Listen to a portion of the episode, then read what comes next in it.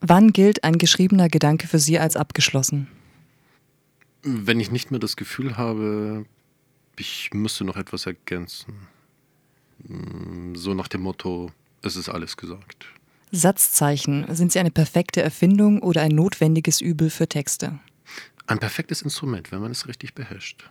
Ein Buch ist erschienen. Gehen Sie in die Buchhandlung, um es in der Auslage zu bestaunen? Auf jeden Fall. Gibt es für Sie nach einer Lesung auch noch so etwas wie Lampenfieber?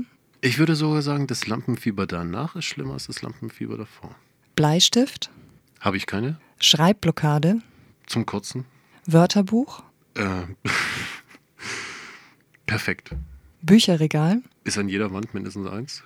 Gedankenstrich? Eine Seltenheit. Altpapier? Verwende ich nicht. Hoffnung? Schöne Träume. Poesie? Unbezahlbar.